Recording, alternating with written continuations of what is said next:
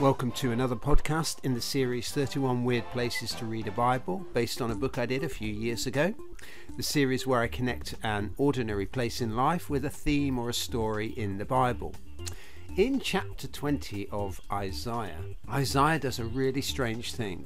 He takes off all his clothes and he walks around naked for three years.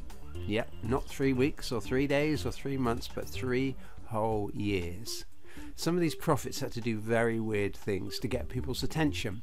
And the idea was they did them and they waited for people to say, Why on earth are you doing that? For goodness sake, Isaiah, cover up, put on a loincloth or something, you know.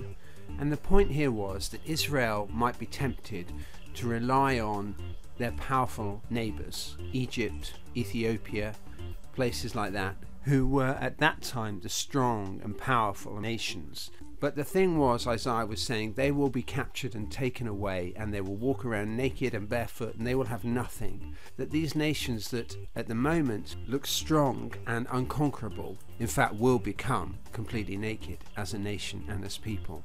And therefore, not to rely on those kind of things, but instead for, for Israel to look to their God. And it's the same message for us today, really. It's easy to think that we should rely on things that are around, but everything crumbles, doesn't it? Everything disappears. Things that seem strong become weak. That's not to say that there aren't plenty of good things in life that are reliable, but ultimately it's the God of the Bible who will stand forever and who is strong and caring and eternal.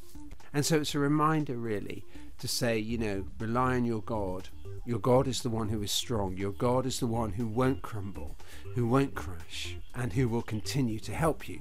So, I'm tempted to say next time you go across a nudist beach, but you may not be doing that. But maybe next time you take off your shoes and socks, remember Isaiah walking around naked and barefoot to make the point not to rely on things that disappear and crumble in this life, but instead to look to the God who stands and lives forever. Thanks very much. I'll be back again with another podcast soon.